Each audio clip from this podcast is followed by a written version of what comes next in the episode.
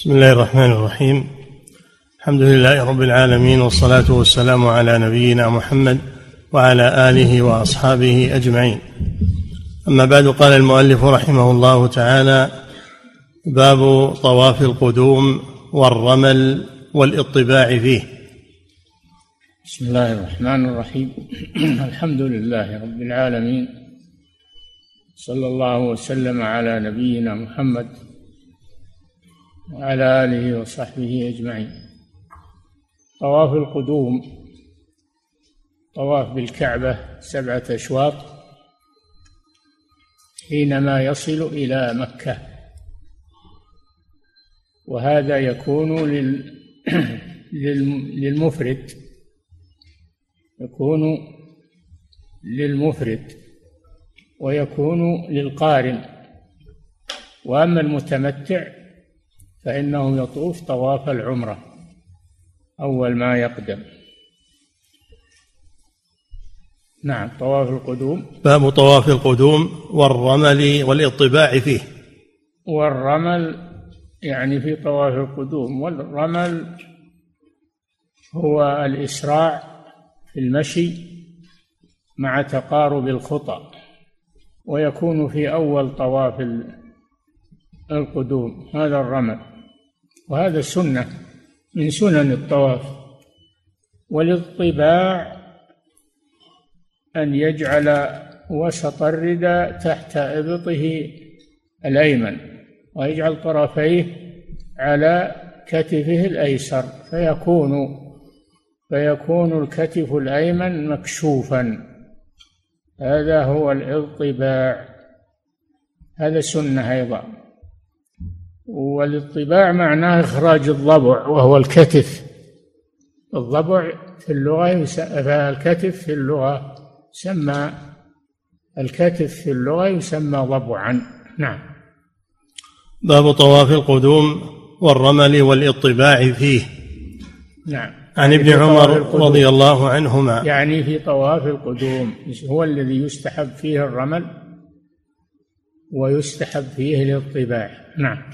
عن ابن عمر رضي الله عنهما أن النبي صلى الله عليه وسلم كان إذا طاف بالبيت الطواف الأول خب ثلاثا ومشى اربعا. خب ثلاثا يعني أسرع. الأشواط الثلاثة الأولى مع تقارب الخطى هذا الرمل ويسمى الخبب. والخبب نوع من المشي السريع. وأصله أن المسلمين الصحابة مع الرسول صلى الله عليه وسلم في عمرة القضية أي العمرة التي قاضى عليها أهل مكة بدل عمرة الحديبية. التي يحصر فيها الرسول صلى الله عليه وسلم وصحابته ومنعتهم قريش من دخول مكة. فهذا يسمى بالإحصار. فتحللوا في مكانهم وذبحوا الفداء في مكانهم. هذا هو المحصر. هذا هو المحصر.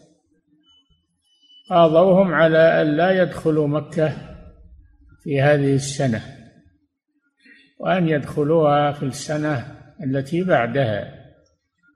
فلما جاءوا في السنة التي بعدها هذه تسمى المقاضاة عمرة القضية. فالرسول صلى الله عليه وسلم لما أقبل على مكة قال المشركون يقدم عليكم قوم وهنتهم حمى يثرب. وهنتهم يعني أضعفتهم حمى يثرب. وكانوا يجلسون كان قريش يجلسون في دار الندوة شمالي الكعبة دار الندوة شمالي الكعبة التي يجتمع فيها أشراف قريش يتشاورون فيها ويصدرون فيها القرارات. تسمى دار الندوة. فاجتمعوا فيها ينظرون إلى الصحابة آه، أنهم وهنتهم حمى يثرب يعني المدينة يسمونها يثرب. يسمونها يثرب. هذا اسمها الأصل. لكن الرسول صلى الله عليه وسلم سماها طيبة سماها طابة. بدل يثرب. سماها المدينة بدل يثرب. هذا اسم جاهلي. فبدله الرسول صلى الله عليه وسلم وسماها المدينة. نعم. يقدم عليكم قوم وهنتهم حمى يثرب. اجتمعوا في دار الندوة ينظرون إلى الرسول والصحابة. الرسول أمرهم أن يروهم قوة في طوافهم أمرهم بالرمل والاطباع ليروا المشركين القوة بدل أنهم يقولون وهنتهم حمى يثرب. فقالوا هؤلاء تقولون وهنتهم حمى يثرب وهم وهم يسرعون إسراع الغزلان أو يثبون وثوب الغزلان. فالرسول أراد أن يغيظهم بذلك. لكن صار سنة ماضية مستديمة. وإلا هذا هو السبب. سبب الرمل هو هذا. أن الرسول صلى الله عليه وسلم أراد أن يغيظ الكفار بقوة الصحابة. نعم. عن ابن عمر رضي الله عنهما أن النبي صلى الله عليه وسلم كان إذا طاف بالبيت الطواف الأول خب ثلاثا ومشى أربعا. خب من الخبب وهو نوع من الإسراع في المشي. نعم. خب هذا هو الرمل. نعم. خب ثلاثا ومشى أربعا وكان يسعى ببطن المسيل إذا طاف بين الصفا والمروة. نعم. المسيل هو الوادي الذي ياتي من قبل الشرق من قبل الوادي اللي يخترق مكة يدخل في المسجد الحرام يطلع من أسفله إذا كان واديا كان واديا يخترق مكة ويمر بالمسجد الحرام ويدخل فيه ويخرج يخرج من أسفله. وكان هذا الوادي منخفضا في المسعى. كان منخفضا في المسعى في أصله. فكان صلى الله عليه وسلم إذا وصل إلى هذا الوادي يسرع يسرع في الوادي. فإذا تجاوزه مشى على عادته. وأصل ذلك أن أم إسماعيل هاجر وضعهما إبراهيم عليه السلام عند الكعبة عند البيت. وضعهما عند عند البيت. ونفد ما معها من الماء الذي تسقي منه الغلام كان صغيرا. نفد الماء فذهبت تتطلب ماء له. وكان أقرب جبل إليها الصفا فصعدت عليه والتفتت يمينا وشمالا لعلها ترى أحدا. ثم نزلت متجهة إلى المروة الجبل المقابل. يسميان بالأخشبين الأخشبان هما الصفا والمروة الأخشبان بينهما مكة. بين الأخشبين. فإذا هبطت في الوادي أسرعت وإذا صعدت مشت على هينتها. فلما فعلت ذلك سبع مرات بين الصفا والمروة لعل أحدا أن يأتي معه ماء خافت على الغلام. ففي السابعة ما كانت على المروة سمعت صوتا. التفتت فإذا جبريل جبريل عليه السلام يبحث في الأرض عند الغلام فنبع الماء نبعت زمزم عند قدمه الغلام فجعلت تحجره تحجر الماء إشفاقا عليه تخشى أنه يضيع. ولكن الله جعله معينا دائما ولا يزال ولله الحمد. هذا أصل زمزم. زمزم هي تقول زمزم يعني الماء. تريد أن تحجره على الغلام تظن أنه سينفد ولكن الله بارك فيه وجعله عينا. مع أن مكة ما فيها ماء. لكن هذا من الله سبحانه وتعالى لأجل إسماعيل عليه السلام وأمه. نعم. وفي رواية رمل رسول الله صلى الله عليه وسلم. الرسول صلى الله عليه وسلم أحيا هذه السنة سنة بأمر الله سبحانه وتعالى السعي بين الصفا والمروة كما كانت هاجر تسعى بينهما طلبا للماء. فنحن نسعى بينهما طلبا للمغفرة والرحمة. نعم. وفي رواية رمل رمل رسول الله لما عمر المسجد الحرام وأدخل المسعى من أول المسعى خارج المسجد الحرام. من أول هو سوق بيع وشراء على جوانبه دكاكين وفيه الكلاب. كلاب المسعى المشهورة التي تسرق الحجاج أمتعتهم وكان سوقا خارج المسجد الحرام. فلما عمر المسجد الحرام في العمارة الأخيرة أدخل المسعى مع المسجد الحرام كما هو الآن. وإلا فأصله كان سوقا للبيع والشراء ويسعى الحجاج والمعتمرون فيه. والناس يتبايعون ويتشارون على الجوانب. نعم. وفي رواية رمل رسول الله صلى الله عليه وسلم من الحجر إلى الحجر ثلاثا ومشى اربعا. رمل من الحجر إلى الحجر في الثلاثة الأشواط الأولى يعني أسرع في المشي مع تقارب الخطى في الأشواط الأولى من طواف القدوم.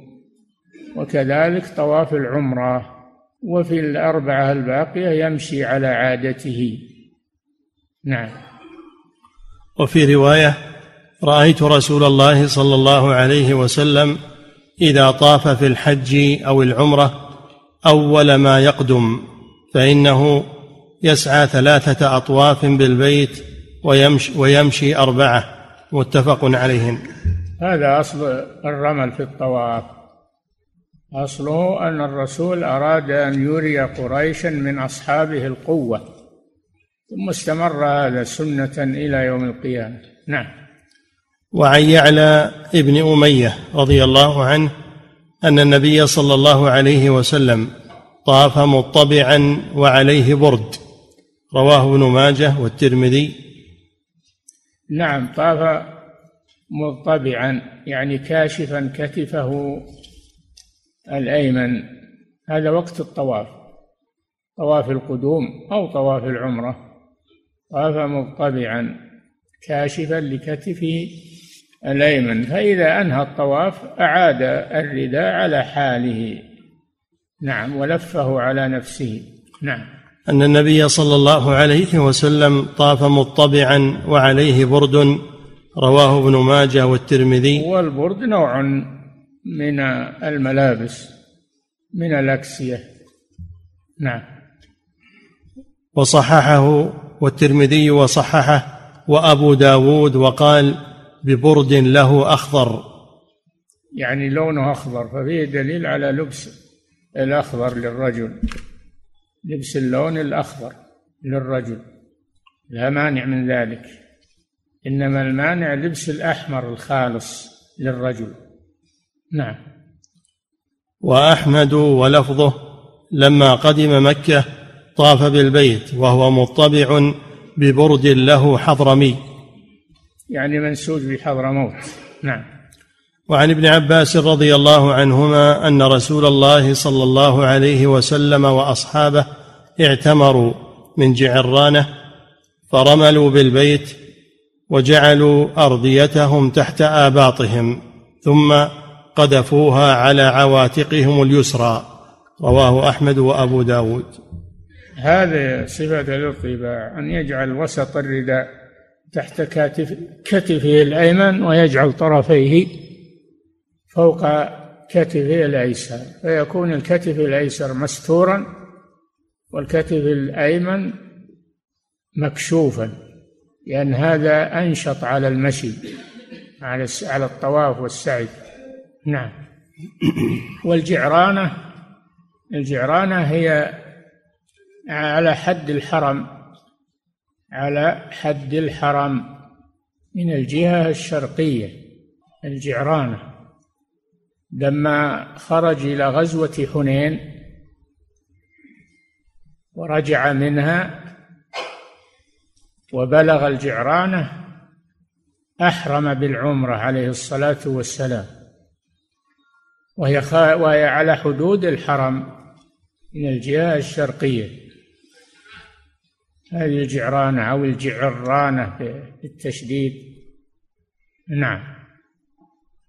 وعن ابن عباس رضي الله عنهما قال قدم رسول الله صلى الله عليه وسلم وأصحابه فقال المشركون فدل هذا إحرام الرسول من الجعرانة دل هذا على أن المعتمر لا بد أن يحرم بالعمرة من خارج الحرم وأما الحج فيحرم به من أي مكان من أي مكان نوى منه ولو من داخل مكة. أما العمرة فلا ما يحرم بها من مكة وإنما يحرم بها من خارج الحرم إما من الجعرانة وإما من من الزاهر اللي هو الحديبية وإما المهم يخرج عن الحرم ويحرم بالعمرة. نعم. وعن ابن عباس رضي الله عنهما قال قدم رسول الله صلى الله عليه وسلم وأصحابه فقال المشركون إنه يقدم عليكم قوم قد وهنتهم حمى يثرب. لأن المدينة كان فيها حمى بسبب كثرة المياه كان فيها حمى شديدة. فدعا الرسول صلى الله عليه وسلم أن ينقل حماها أن ينقل الله حماها إلى الجحفة. فنقل الله حماها إلى الجحفة. وصارت المدينة صحية ليس فيها حمى. نعم. فقال المشركون إنه يقدم عليكم قوم قد وهنتهم حمى يثرب فأمرهم النبي صلى الله عليه وسلم أن يرملوا الأشواط الثلاثة وأن نعم لأجل يغيظ المشركين ويظهر القوة. هذا فيه دليل على أن المسلمين يجب أن يظهروا القوة أمام عدوهم ولا يظهرون الضعف والانكسار. نعم. فأمرهم النبي صلى الله عليه وسلم أن يرملوا الأشواط الثلاثة وأن يمشوا بين الركنين. يمشوا بين الركنين الركن اليماني والحجر الأسود لأنهم في هذا المكان تكون الكعبة بينهم وبين المشركين الذين في دار الندوة فلا يرونهم. فأمرهم أن يبقوا على أنفسهم بين الركنين لأن المشركين لا يرونهم لا يرونهم فيمشون هينا. نعم. وأن يمشوا بين الركنين ولم يمنعه أن يأمرهم أن يرملوا الأشواط كلها إلا الإبقاء عليهم. متفق عليه. الحكمة في كونه لم يأمرهم بالرمل في الأشواط كلها من أجل التهوين عليهم لأنه يكلفهم هذا أن يرملوا سبعة أشواط الرسول والدين يسر فأمرهم النبي صلى الله عليه وسلم أن يرملوا في الأشواط الأولى ويحصل المقصود بهذا يحصل إغاظة المشركين بهذا. نعم. وعن ابن عباس رضي الله عنهما قال رمل رسول الله صلى الله عليه وسلم في حجته وفي عمره كلها وأبو بكر وعمر والخلفاء رواه أحمد. نعم هذا دليل على أن الرمل باقي وليس خاصا بزمن الرسول صلى الله عليه وسلم. باقي إلى أن تقوم الساعة. الرمل في الأشواط الثلاثة في العمرة وفي طواف القدوم. نعم. وعن عمر رضي الله عنه قال فيما الرملان الآن والكشف عن المناكب وقد أطى الله الإسلام ونفى الكفر وأهله. ومع ذلك لا ندع شيئا كنا نفعله على عهد رسول الله صلى الله عليه وسلم. رواه أحمد وأبو داود وابن ماجه. نعم هذا عمر يقول لماذا الرمل وقد انتهى السبب؟ انتهى السبب وقوى الله المسلمين وأضعف المشركين. فلماذا نرمل ولماذا الاطباع أيضا وإظهار القوة؟ مع أن السبب زال. ثم قال هذه سنة رسول الله صلى الله عليه وسلم فأبقاها. نعم. وعن ابن عباس رضي الله عنه عمر. وعن عمر رضي الله عنه قال فيما الرملان الآن والكشف عن المناكب وقد أطى الله الإسلام ونفى وقد أطى الله الإسلام. يعني قواه يعني قواه وأظهره. نعم. ونفى الكفر وأهله. نعم. ومع ذلك لا ندع شيئا كنا نفعله على عهد رسول الله صلى الله عليه وسلم. نعم. هذا من عمر رضي الله عنه. دليل على أن سبب الرمل انتهى ولكن سنة الرسول تحيا ولا تترك. نعم ولو زال السبب. نعم. وعن ابن عباس رضي الله عنه. التمسك بالسنة والمداومة عليها. نعم. وعن ابن عباس رضي الله عنهما أن النبي صلى الله عليه وسلم لم يرمل في السبع الذي أفاض فيه. رواه أبو داود وابن ماجه. أي نعم طواف الإفاضة ليس فيه رمل ولا اطباع إنما هذا في طواف القدوم أو طواف العمرة أول ما يقدم إلى مكة. أما الإفاضة يوم العيد أو بعد يوم العيد فليس فيه رمل وليس فيه اطباع نعم. باب ما جاء في استلام الحجر الأسود وتقبيله وما يقال حينئذ. نعم يسن في الطواف أن يبدأ من الحجر الأسود وينتهي به. وحينما يمر يبدأ الطواف يستلم الحجر الأسود يعني يمسحه بيده ويقبله إذا تيسر. هذا هو الاستلام المسح. مسح الحجر بيده وتقبيله إذا تيسر. هذا هذا سنة وعمر رضي الله عنه يقول والله إني لأعلم أنك حجر لا تنفع ولا تضر. ولولا أني رأيت رسول الله صلى الله عليه وسلم يقبلك ما قبلتك. نعم. باب ما جاء في استلام ليس التمسح بالحجر أو استلام الحجر لأجل التبرك وإنما هو لأجل إحياء السنة النبوية. نعم. باب ما جاء في استلام الحجر الأسود وتقبيله. وما يقال حينئذ عن ابن عباس رضي الله عنهما قال قال رسول الله صلى الله عليه وسلم يأتي هذا الحجر يوم القيامة له عينان يبصر بهما ولسان ينطق به يشهد لمن استلمه بحق رواه أحمد وابن ماجه والترمذي. نعم. يأتي هذا الحجر يوم القيامة. يشهد لمن استلم وله عينان وله لسان يجعل الله له ذلك. يوم القيامة يشهد لمن استلمه بحق يشهد له بالفضيلة. هذا بيان الحكمة من استلام الحجر الأسود أنه من شعائر الله سبحانه وتعالى. نعم. وعن عمر رضي الله عنه أنه كان يقبل الحجر ويقول. وفي حديث الحجر يمين الله في الأرض. يمين الله في الأرض. بمعنى أن له فضل العظيم. وليس المراد يمين الله التي هي يد الله جل وعلا اليمنى. وإنما أنه من استلمه فكأنما من صافحه فكأنما صافح الله. وإلا الله ليس منه شيء في الأرض لا اليد ولا غيرها نعم. وعن عمر رضي الله عنه أنه كان يقبل الحجر ويقول إني لأعلم أنك حجر لا تضر ولا تنفع ولولا أني رأيت رسول الله صلى الله عليه وسلم يقبلك ما قبلتك. رواه الجماعة. فالمسألة مسألة اتباع ولو لم نعرف الحكمة ولو لم نعرف الحكمة مسألة اتباع للرسول صلى الله عليه وسلم وإحياء لسنته عليه الصلاة والسلام. ولو لم نعرف الحكمة. ولا يجوز أن أحد يعتقد في الحجر أنه ينفع أو يضر وإنما هو مشعر من المشاعر. شرع لنا رسول الله صلى الله عليه وسلم أن نستلمه وأن نقبله. نعم.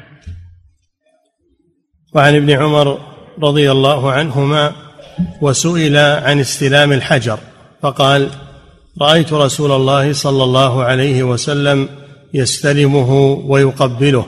رواه البخاري. نعم هذا هو الدليل ان ان استلام الحجر أي مسح الحجر وتقبيله سنة من سنة الرسول صلى الله عليه وسلم. فنحن نفعل ما فعله الرسول صلى الله عليه وسلم اقتداء به. نعم. وعن نافع قال رأيت ابن رأيت ابن عمر استلم الحجر بيده ثم قبل يده وقال ما تركته منذ رأيت رسول الله صلى الله عليه وسلم يفعله. متفق عليه. إن قدر على أن يستلم الحجر بيده ويقبل الحجر هذا أفضل. وإذا لم يقدر بسبب الزحام فإنه يمد يده إليه ويمسحه ويقبل يده. نعم. وعن ابن عباس رضي الله عنهما إذا لم يقدر على هذا ولا هذا فإنه يشير إليه.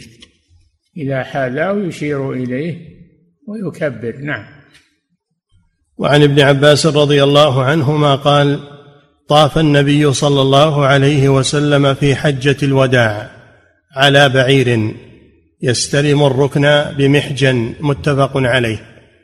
نعم في حجة الوداع الرسول ما حج في الإسلام إلا هذه الحجة.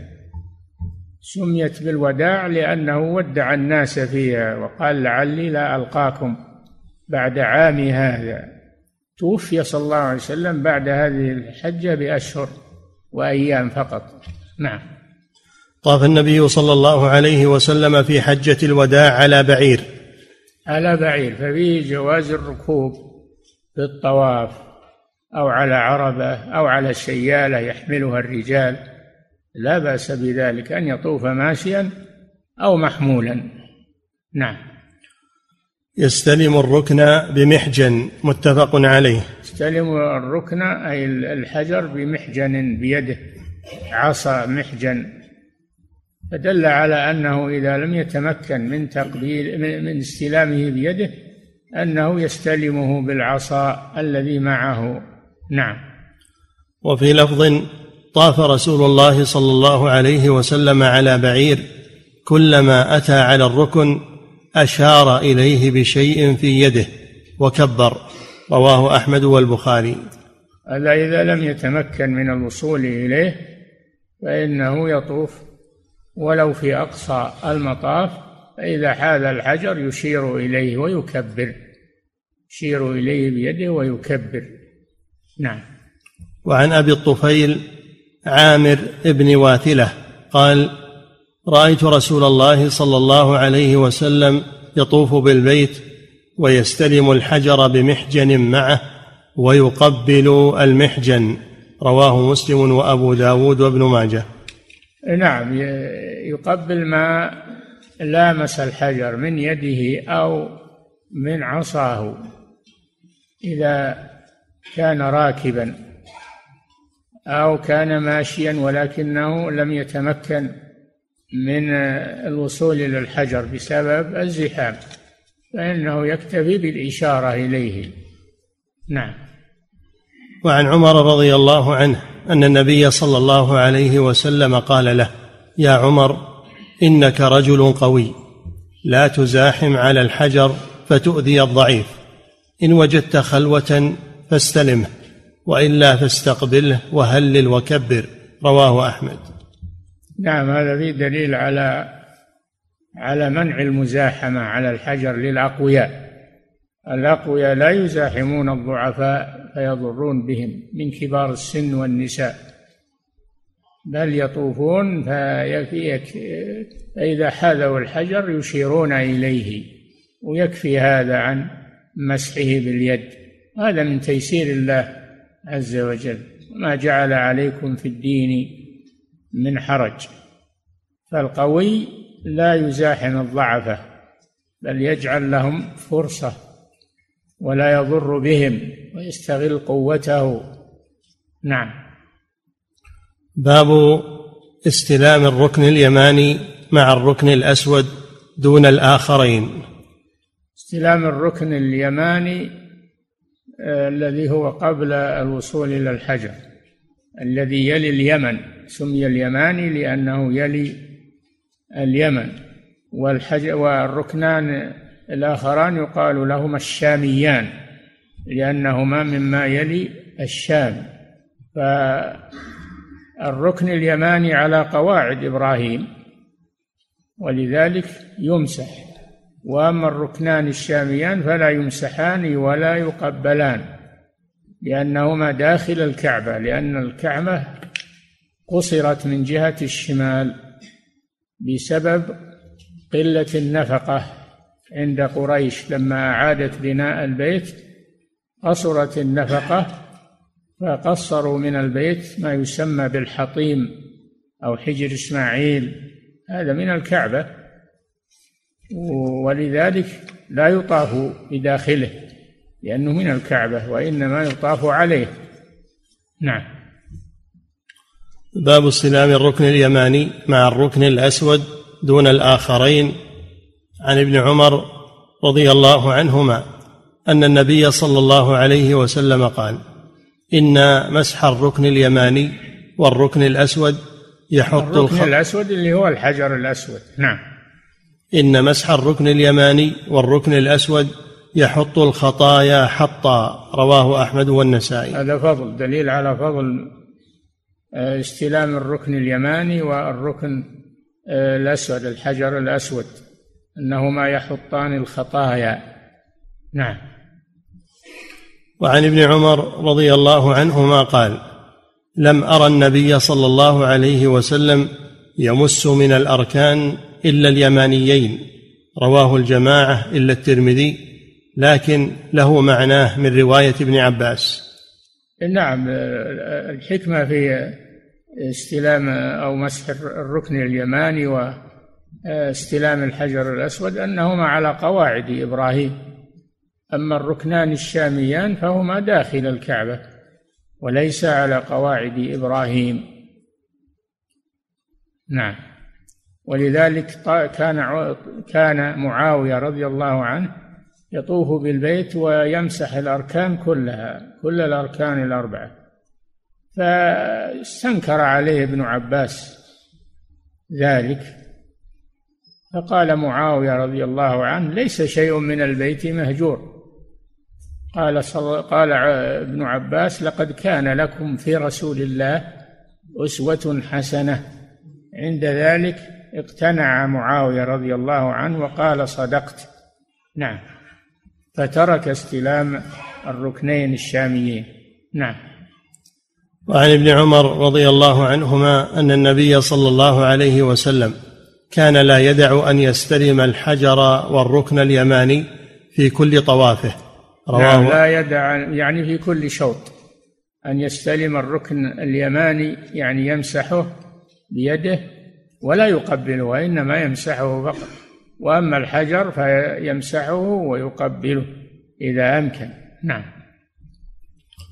رواه أحمد وأبو داود وعن ابن عباس رضي الله عنهما قال كان رسول الله صلى الله عليه وسلم يقبل الركن اليماني ويضع خده عليه. رواه الدار قطني. وعن وعن ابن عباس رضي الله عنهما قال كان رسول الله صلى الله عليه وسلم يقبل الركن اليماني ويضع خده عليه.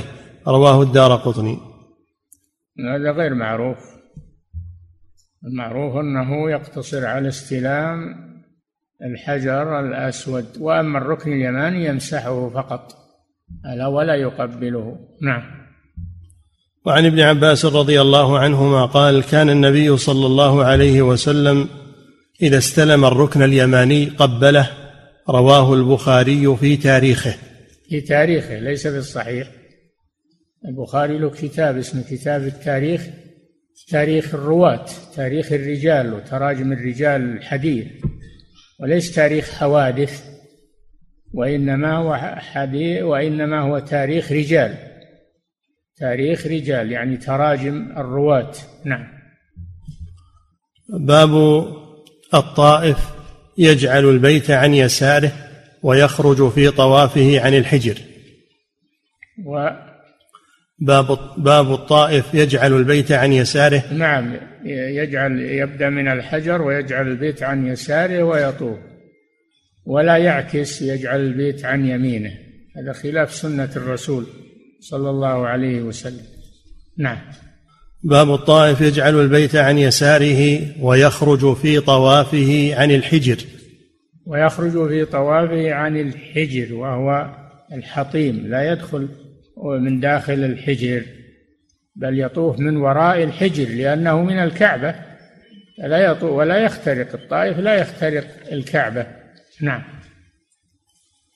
عن جابر رضي الله عنه أن رسول الله صلى الله عليه وسلم لما قدم مكة أتى الحجر فاستلمه ثم مشى على يمينه فرمل ثلاثا ومشى أربعا رواه مسلم والنسائي. مشى ثلاثا ثم مشى على يمينه فرمل ثلاثا ومشى أربعة. مشى على يمينه يعني جعل البيت عن يساره ومشى على يمينه حتى أكمل الأشواط. فرمل منها ثلاثة ومشى في أربعة. نعم. وعن عائشة رضي الله عنها قالت سألت النبي صلى الله عليه وسلم عن الحجر أمن البيت هو؟ قال نعم. قلت فما لهم لم يدخلوه في البيت. قال إن قومك قصرت بهم النفقة. نعم. قالت فما شأن؟ بهم النفقة التي جمعوها لبناء البيت. هذا في الجاهلية. وكانوا لا يدخلون فيه نفقة إلا من الحلال. لا يدخله شيء من الكسب الحرام. لذلك لما قصرت النفقة عن بناء البيت كله آه، اقتصروا على ما الموجود الآن اقتصروا على الموجود الآن وجعلوا ما بقي من البيت محوطا عليه وهو ما يسمى بالحطيم أو حجر إسماعيل. هذا من البيت يعني أغلبه من البيت ولذلك جعلوا الجدار ما هو مربع من باب الاحتياط. جعلوه مدورا. آه، جدار الحجر مدور كما ترون. لم يجعلوه مربعا من باب الاحتياط للكعبة. نعم. قلت فما لهم لم يدخلوه في البيت؟ قال إن قومك قصرت بهم النفقة.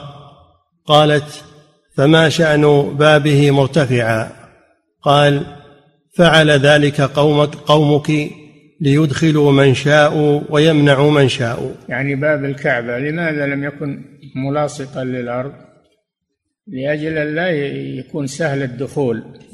يدخلون من شاءوا ويمنعوا من شاءوا. نعم. ولولا أن قومك حديث عهد بالجاهلية. يقول الرسول صلى الله عليه وسلم نعم. ولولا أن قومك حديث عهد بالجاهلية فأخاف أن تنكر قلوبهم أن أدخل الحجر في البيت وأن ألصق بابه بالأرض متفق عليه. نعم هذا الذي منع الرسول صلى الله عليه وسلم من أن يعيد الكعبة على ما هي عليه بأركانها ومساحتها لأنه لو فعل هذا لتكلموا وهم حديث عهد بالجاهلية فينفرهم هذا. الرسول من باب التأليف على الإسلام ومنع الفوضى ومنع الكلام أبقى على البيت على ما هو عليه ولم يكمله على قواعد إبراهيم خوفا من الفتنة. لما جاء ابن الزبير رضي الله عنهما وتأمر على أهل مكة أعاد البيت على قواعد إبراهيم الأربعة وجعل بابه جعل لها بابان واحد من الشرق وواحد من الغرب. فلما جاء عهد بني أمية بعد ابن الزبير أعادوا الكعبة على ما كانت عليه وأبقوا الحجر على ما هو عليه. فلما جاء أبو جعفر المنصور العباسي أراد أن يعيد الكعبة على ما فعل ابن الزبير فمنعه مالك رضي الله عنه ورحمه قال لا تكون الكعبة ألعوبة في يد الملوك. فمنعه من ذلك ويبقى الأمر على ما هو عليه درءا للفتنة ودرءا للتلاعب بالبيت. كل كل ملك يبي يبني بناية خاصة به. نعم. لا تكون الكعبة العوبة بيد الملوك. نعم. ولولا أن قومك حديث عهد بالجاهلية فأخاف أن تنكر قلوبهم أن أدخل درء الفتنة. أخاف أن تنكر قلوبهم. وهو الرسول صلى الله عليه وسلم. إذا كان الأمر يترتب عليه فتنة فإن الرسول يدرأ الفتنة. نعم. فأخاف أن تنكر قلوبهم أن أدخل الحجر في البيت وأن ألصق بابه بالأرض. متفق عليه. نعم. وفي رواية قالت كنت أحب أن أدخل البيت أصلي فيه. فأخذ رسول الله صلى الله عليه وسلم بيدي فأدخلني الحجر. فقال لي صلي في الحجر إذا أردت دخول البيت فإنما هو قطعة من البيت ولكن قومك استقصروا حين بنوا الكعبة فأخرجوه من البيت. رواه الخمسة إلا ابن ماجه وصححه الترمذي. فالذي يصلي في الحجر قد صلى في البيت ولذلك لا تصلى فيه الفريضة لأنه داخل البيت. أما النافلة فلا بأس الرسول صلى النافلة داخل الكعبة. نعم. وفيه إثبات التنفل في الكعبة. أي نعم التنفل. الرسول تنفل في الكعبة. وأما الفريضة فلا لا تكون داخل الكعبة إنما تكون متجهة إلى الكعبة من الخارج. نعم. باب الطهارة والسترة للطواف. يكفي.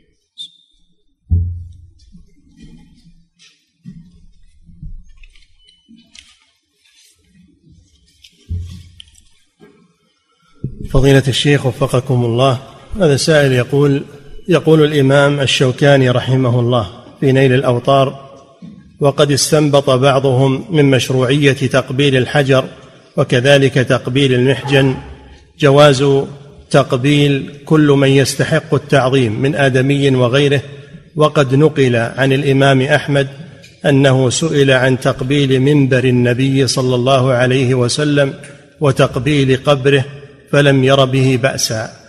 ثم قال واستبعد بعض أصحابه صحة ذلك.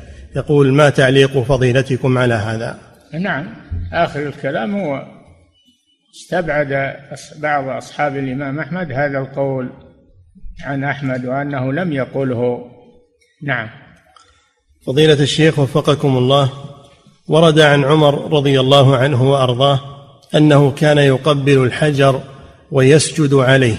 يقول فهل معنى السجود هنا وضع الجبهة على الحجر عند تقبيله؟ نعم كان الرسول يفعل هذا كان يفعل هذا يستلمه ويقبله ويسجد عليه. نعم. فضيلة الشيخ وفقكم الله هذا سائل يقول هل ثبت أن رجلا جاء إلى النبي صلى الله عليه وسلم. ومعنى يسجد عليه أنه يضع جبهته عليه. نعم. فضيلة الشيخ وفقكم الله هذا سائل يقول هل ثبت أن رجلا جاء إلى النبي صلى الله عليه وسلم فأخبره أنه قد سعى قبل أن يطوف؟ فقال افعل ولا حرج. نعم ثبت هذا ولكنه خاص بيوم العيد. خاص بيوم العيد الذي تفعل فيه مناسك الحج. يجوز تقديم بعضها على بعض. يوم العيد خاصة. نعم. فضيلة الشيخ وفقكم الله. هذا سائل يقول إحرام الرسول صلى الله عليه وسلم من الجعرانة لما إحرام الرسول صلى الله عليه وسلم من الجعرانة لما قدم من معركة حنين بالطائف. يقول لماذا لم يحرم عليه الصلاة والسلام من السيل مع أنه في طريقه؟ ما مر بالسيل يا أخي. حنين دون السيل دون المواقيت. حنين وادي حنين قريب من مكة. وادي حنين, وادي حنين الآن قريب من مكة مكانه. ما ما هو خارج المواقيت. نعم. فضيلة الشيخ وفقكم الله. هذا سائل يقول اللي بيت... اللي بيتعرف عليه يسير. ياخذ تكسي يروح يقول أبي وادي حنين يورونه إياه. نعم. فضيلة الشيخ وفقكم الله. هذا سائل يقول مر معنا أن الرسول صلى الله عليه وسلم كان عليه برد أخضر حال طوافه. يقول إذا كان لبس الأخضر هو في هذه الأيام شعار لأهل البدع كالصوفية فهل يجوز أن نلبسه؟ والله إذا كان فيه يعني تقول إنه شعار الصوفية تجنبوا تجنبوا مخالفة للصوفية. نعم. فضيلة الشيخ وفقكم الله هذا سائل يقول ذكر بعض أهل العلم أن النبي صلى الله عليه وسلم في عمرة القضية رمل من الحجر الأسود إلى أن وصل إلى الركن اليماني ثم مشى بين الركنين إبقاء نعم. على الصحابة. نعم. وأما في حجة الوداع فقد ورد أنه رمل من الحجر الأسود إلى الحجر الأسود فيكون المشي بين الركنين منسوخا. هل ما ذكره ما هو منسوخ. هذا جائز وهذا جائز. ما يكون منسوخ. النسخ إذا تعارض الحديثان وهذا ما تعارض. يكون هذا جائز وهذا جائز. نعم. فضيلة الشيخ وفقكم الله هذا سائل يقول هل الإشارة إلى الحجر الأسود والتكبير يكون في كل شوط أم عند البداية فقط؟ لا كل ما يحاذيه في كل شوط. كل ما يحاذي الحجر يشير إليه ويكبر. نعم. ولا يكفي في البداية. حتى في النهاية آخر شوط يبي يخرج من المطاف يشير إليه ويكبر ثم يخرج. نعم. فضيلة الشيخ وفقكم الله هذا سائل يقول هل هناك ذكر مشروع بين الركنين؟ نعم. ورد أنه يقول ربنا آتنا في الدنيا حسنة وفي الآخرة حسنة وقنا عذاب النار. نعم. فضيلة الشيخ وفقكم الله وهذا سائل يقول هل هناك ذكر مشروع أثناء الطواف فلكل شوط ذكر معين؟ لا ما هناك ذكر مشروع لكل شوط. يجتهد المسلم في الدعاء المناسب له وللمسلمين. هذا يختلف باختلاف الأحوال. فيدعو بما تيسر. وإن قرأ القرآن بدل الدعاء فحسن أيضا. وإن سكت فلا بأس لو ما دعا في الطواف الطواف صحيح. نعم. فضيلة الشيخ وفقكم الله وكذلك هنا سؤال هل هناك دعاء مخصوص عند السعي بين الصفا والمروة؟ ليس هناك دعاء مخصوص إلا على الصفا والمروة أنه يكبر ويقول لا إله إلا الله وحده صدق وعده وأعز جنده وهزم الأحزاب وحده ولا شيء قبله ولا بعده. يقول هذا على الصفا والمروة. يكبر ثلاث مرات أو أكثر ثم يقول هذا الدعاء. نعم. وفي أثناء السعي يدعو بما تيسر. نعم.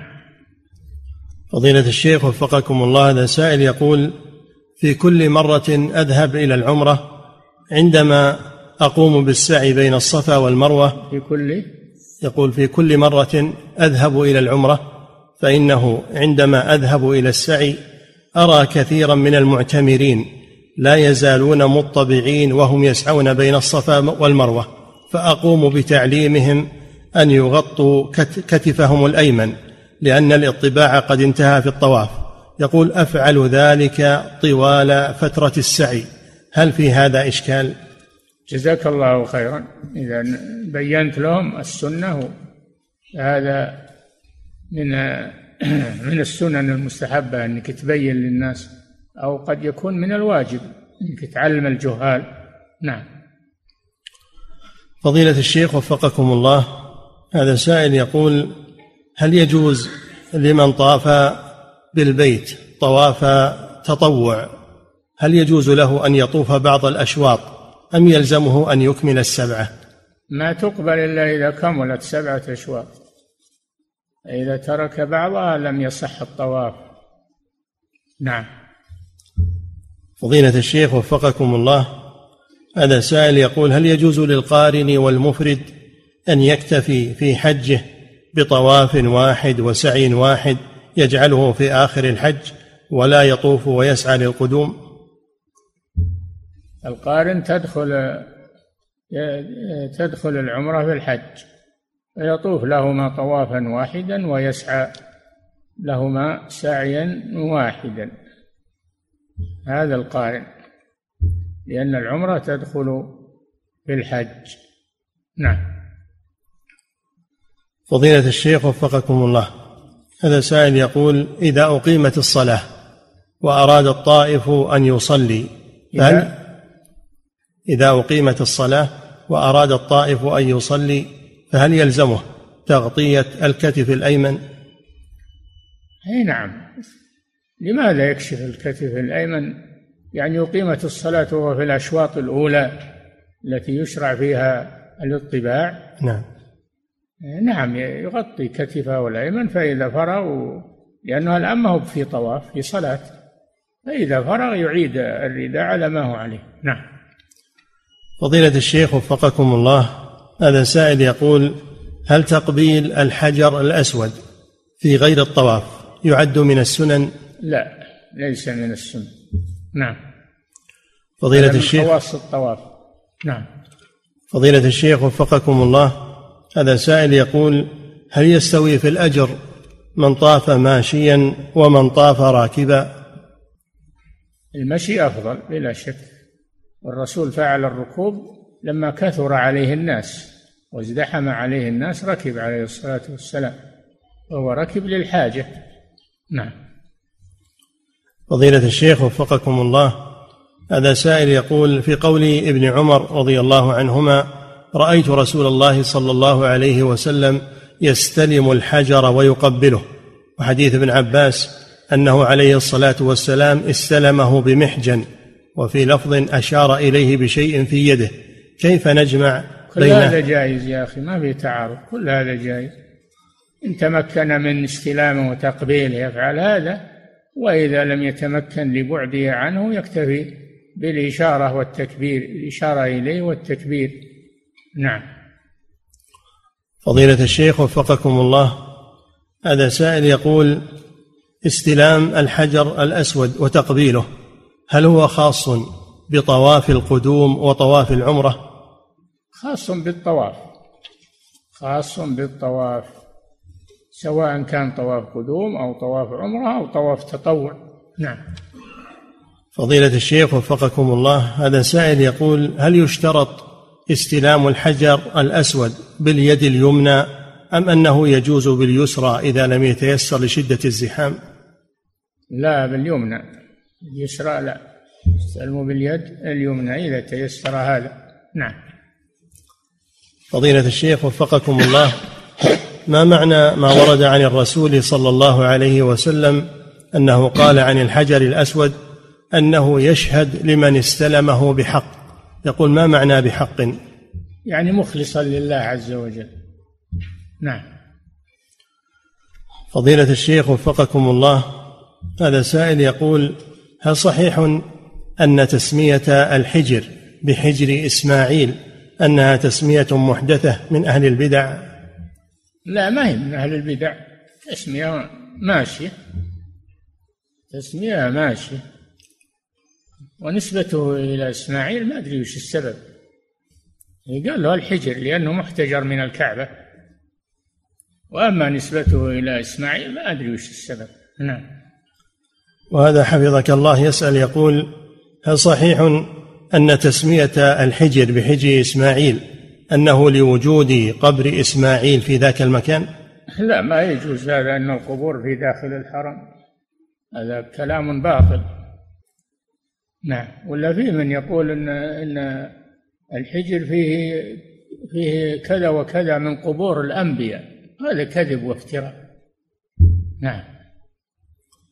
فضيلة الشيخ وفقكم الله هذا سائل يقول عندما نستقبل الحجر الأسود في بداية الطواف هل نكبر فقط أم نهلل ونكبر كما ورد في حديث عمر؟ آه، يشير إليه من بعيد ويكبر يكفي. نعم.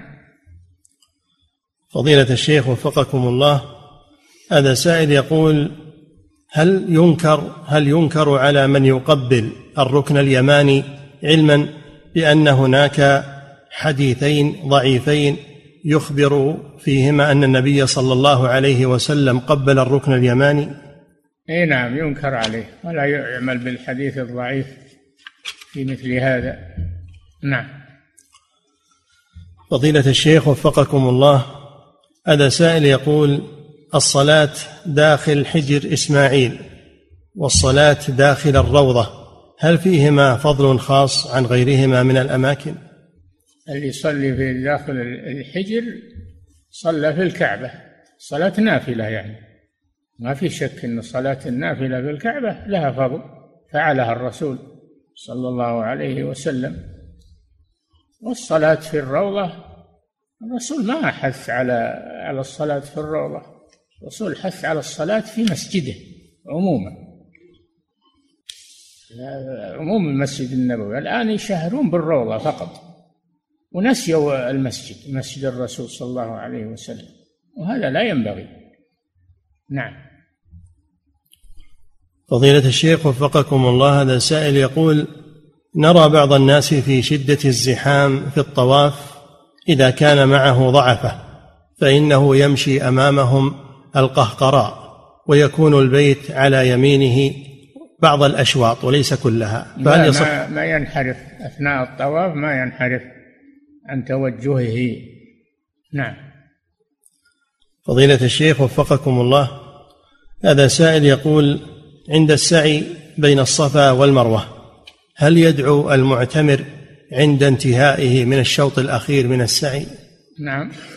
يقول عند السعي بين الصفا والمروة هل يدعو المعتمر عند انتهائه من الشوط الأخير في المسعى؟ ما ورد هذا. يسعى يصعد على المروة ويقول كما قال على الصفا وينتهي. ما ورد إنه يدعو. نعم. فضيلة الشيخ وفقكم الله. هذا سائل يقول لأن العبادة انتهت في آخر شوط على المروة انتهت العبادة عبادة السعي. نعم. فضيلة الشيخ وفقكم الله هذا سائل يقول من طاف محمولا أو مدفوعا بعربة هل يقع الطواف عنه وعن حامله معا؟ نعم. يقع الطواف عنه وعن حامله معا. نعم.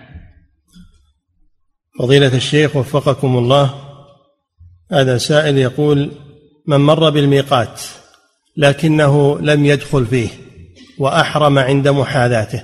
هل إحرامه صحيح؟ نعم. يحرم من الميقات إذا وصله أو حاذاه في الجو فيحرم أو حاذاه في الأرض فيحرم من مكانه ولا يتعدى الميقات بدون إحرام. ما يتجاوز الميقات بدون إحرام. نعم. فضيلة الشيخ وفقكم الله هذا سائل يقول بعد انتهاء المعتمر من الطواف وصلاة الركعتين خلف مقام إبراهيم هل يشرع أن يرجع فيستلم الحجر الأسود قبل السعي؟ والله ورد هذا لكن هذا فيه حرج الآن من الزحمات لكن لو فعله طيب. نعم. فضيلة الشيخ وفقكم الله هذا سائل يقول هل من صلى داخل الحجر له أن يتجه في أي اتجاه لأنه يعتبر داخل البيت؟ يستقبل البيت يستقبل البيت الموجود ولا يتجه إلى أي اتجاه. نعم. فضيلة الشيخ وفقكم الله هذا سائل يقول من تيسر له دخول الحجر في وقت النهي هل يشرع له أن يصلي ركعتين وتكون من ذوات الأسباب نعم يقول وفقك الله يقول من تيسر له دخول الحجر في وقت النهي فهل يشرع له أن يصلي ركعتين وتكون من ذوات الأسباب التي تفعل في وقت النهي؟ وش السبب اللي يخليه يصلي في الوقت وقت النهي؟ إنه دخل فيه آه نعم. أو بسبب هذا نعم فضيلة الشيخ وفقكم الله هذا سائل يقول من لم يستطع استلام الحجر الأسود فهل يشير إليه بكل بكلتا يديه أو بيده اليمنى فقط؟ بيده اليمنى فقط نعم. ثم يقول حفظك الله وهل يستقبله بوجهه عندما يشير إليه؟ نعم يستقبله بوجهه ويشير إليه ويكبر نعم. فضيلة الشيخ وفقكم الله. هذا سائل يقول من أحرم بالحج والعمرة معا ولم يتمكن من الحج فهل يجوز له أن يتحلل من إحرامه بعمرة؟ لم يتمكن إيش؟ من أحرم بالحج والعمرة معا ولم يتمكن من الحج. يعني يحصر. إذا أحصر يتحلل يحصر بمرض بعدو يتحلل بعمرة يتحلل بعمرة. نعم. فضيلة الشيخ وفقكم الله هذا سائل يقول من أحرم بالعمرة لكنه عند الطواف وعند السعي لم يقل أي ذكر فهل عمرته صحيحة؟ نعم الذكر سنة ما هو واجب. العمرة إحرام وطواف وسعي وحلق أو تقصير. هذه العمرة. نعم. فضيلة الشيخ وفقكم الله هذا سائل يقول هل من السنة التسمية عند بداية الطواف فيقول بسم الله الله أكبر؟ يكفي الله أكبر. نعم. فضيلة الشيخ وفقكم الله الرمل يكون في الأشواط الثلاثة الأولى. فهل الاطباع كالرمل في ذلك في الأشواط الثلاثة أو في كل الطواف؟ الاطباع يبقى في كل الطواف. نعم وأما الرمل فهو في الأشواط الثلاثة. نعم. فضيلة الشيخ وفقكم الله هذا سائل يقول هل لا بد لمن أراد تعلم العلم؟ هل لا بد أن يلتزم بمذهب من المذاهب الأربعة الفقهية؟ كيف يتعلم العلم إذن؟ لا بد أنه يقلد أحد الأئمة الأربعة ويتمذهب يتعلم على مذهبه. فإذا توسع وزاده الله من العلم يختار من الأقوال ما دل عليه الدليل ولو لم يكن في مذهب إمامة يتبع الدليل. نعم. لأن هناك مجتهد مطلق وهناك مجتهد مذهب. مجتهد المذهب هو الذي يأخذ بالدليل. ولو لم يكن في في بعض المسائل ولو لم يكن في مذهب إمامه. نعم. فضيلة الشيخ وفقكم الله هذا سائل يقول هل يجوز التطوع هل يجوز الطواف تطوعا عن الأموات؟ طواف مفرد هذا ما ورد. أما حج أو عمرة هذا هو الوارد. نعم. فضيلة الشيخ وفقكم الله هذا سائل يقول ما الحكم إذا اعتمر الرجل وقصر شعره بعد أن طاف وسعى وتقصيره بأنه أخذ من مقدمة الرأس ومن الجوانب فقط؟ يقول ما الواجب عليه؟ الجوانب والوسط يأخذ من الجوانب والوسط ما يأخذ من الجوانب فقط. نعم. فضيلة الشيخ وفقكم الله هذا سائل يقول من ترك طواف الإفاضة جاهلا يقول فما حكمه؟ ما تم حجه. لابد من طواف الإفاضة ولو تأخر. لابد من طواف الإفاضة وإلا ما تم حجه. نعم. ثم يقول حفظك الله وهل يكفي عن طواف الإفاضة ذبح الفدية؟ لا. الركن ما تكفي عنه الفدية هذا ركن. من أركان الحج لا تكفي عنه الفدية. نعم. فضيلة الشيخ وفقكم الله هذا سائل يقول رجل جاء من مصر إلى جدة ثم دخل مكة في أول يوم من ذي الحجة وهو ناو للحج ولم يحرم فلما كان يوم التروية أحرم من مكانه ودخل في المناسك فهل عليه دم؟ رجل رجل جاء من مصر إلى جدة ثم ذهب إلى مكة في أول جاي للحج. نعم. ما قال شيء. إنسان جاي للحج يرجع للميقات الذي تعداه ويحرم منه. أما إن كان جاء إلى مكة ما يريد حج ولا عمرة وإنما يريد يشتغل مثلا ثم بدا له أن يحج فإنه يحرم من مكة. وإن أراد أن يعتمر لابد يخرج إلى الحل إما التنعيم وإما الجعرانة ويحرم منها. نعم. فضيلة الشيخ وفقكم الله. هذا سائل يقول بعض خطباء الجمعة يخطب وينتهي من الصلاة قبل دخول وقت الظهر فمن فاتته الجمعة كيف يفعل؟ هل يصليها ظهرا قبل الوقت؟ إن كان هناك جمعة قريبة يذهب إليها. وهذا الإمام مخطئ. في أنه يقدم الجمعة قبل الزوال. العمل على أن الجمعة مثل الظهر بالزوال. إذا زالت الشمس يدخل الخطيب.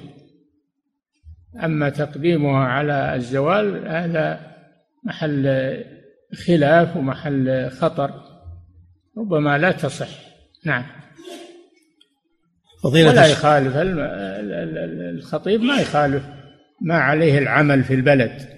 ما يخالف ما عليه العمل في البلد. نعم.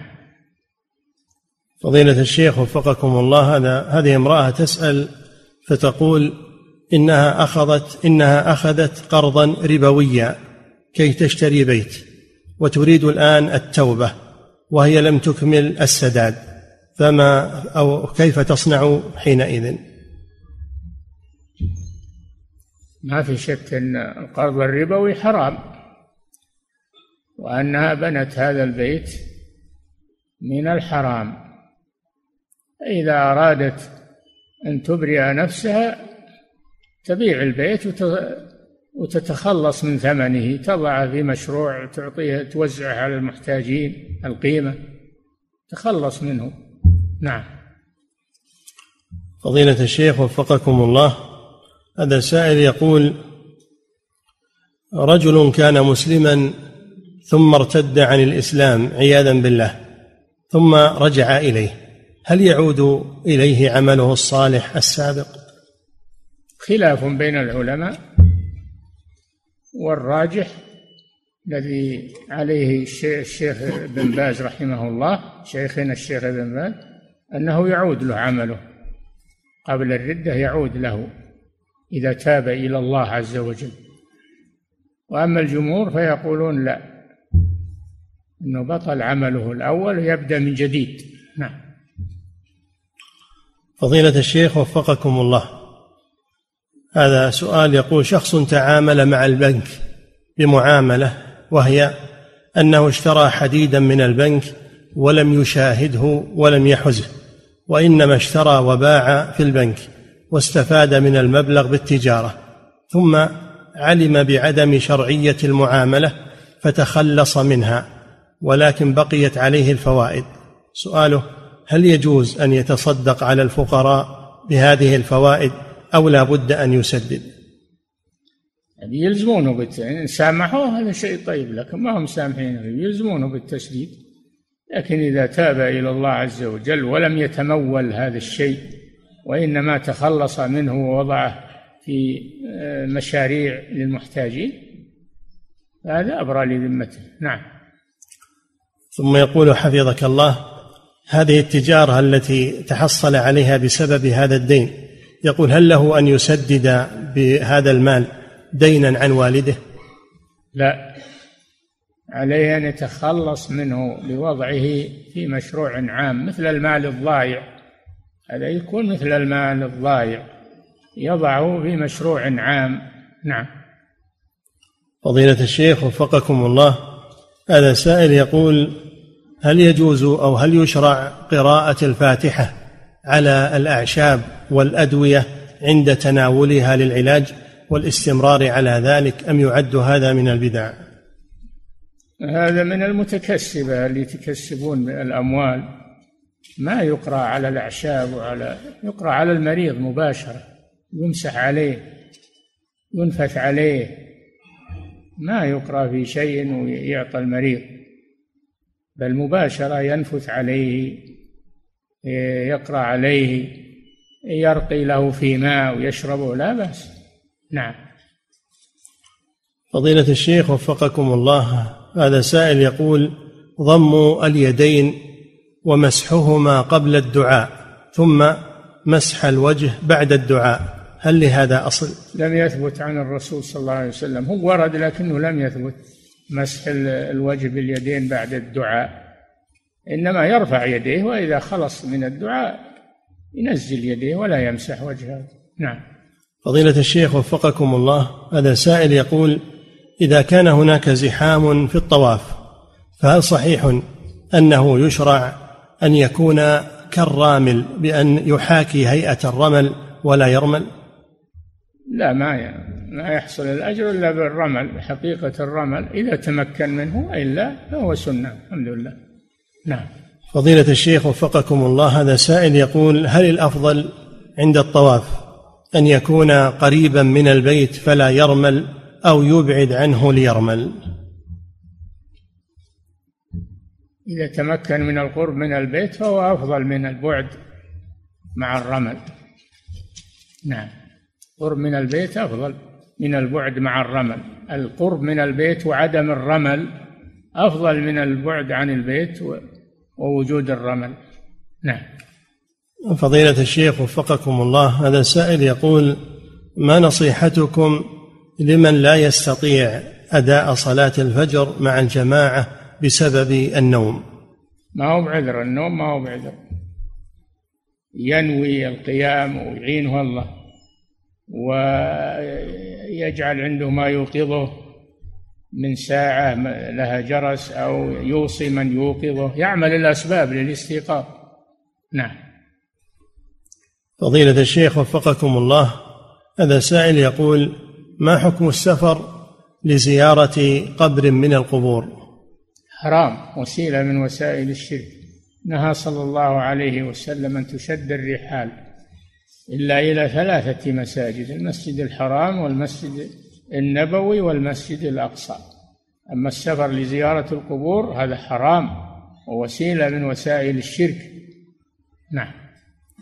فضيلة الشيخ وفقكم الله هذا سائل يقول هل ورد أنه في يوم الأربعاء أن هناك ساعة إجابة كيوم الجمعة؟ لا ما ورد هذا. ورد أن الرسول دعا يوم الأربعاء فاستجيب له. ولكن هذا لم يكن سنة بعده في يوم الأربعاء خاصة. نعم. فضيلة الشيخ وفقكم الله ما يسمى بصلاة التسابيح وهي أنها أربع ركعات ورد عن رسول الله صلى الله عليه وسلم أنه قال للرجل صل أربع ركعات تقرأ في كل ركعة بفاتحة الكتاب وسوره ثم تقول سبحان الله والحمد لله. هل هذه الصفة ثابتة؟ لا لا. صلاة التسابيح غير ثابتة وهي من البدع من البدع التي لا يجوز فعلها. نعم.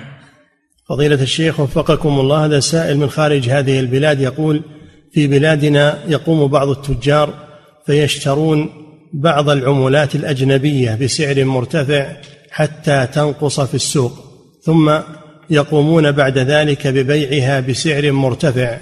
هل هذا العمل من الاحتكار هو عمل جائز أم محرم؟ الذي يضر بالمسلمين في أسواقهم حرام ولا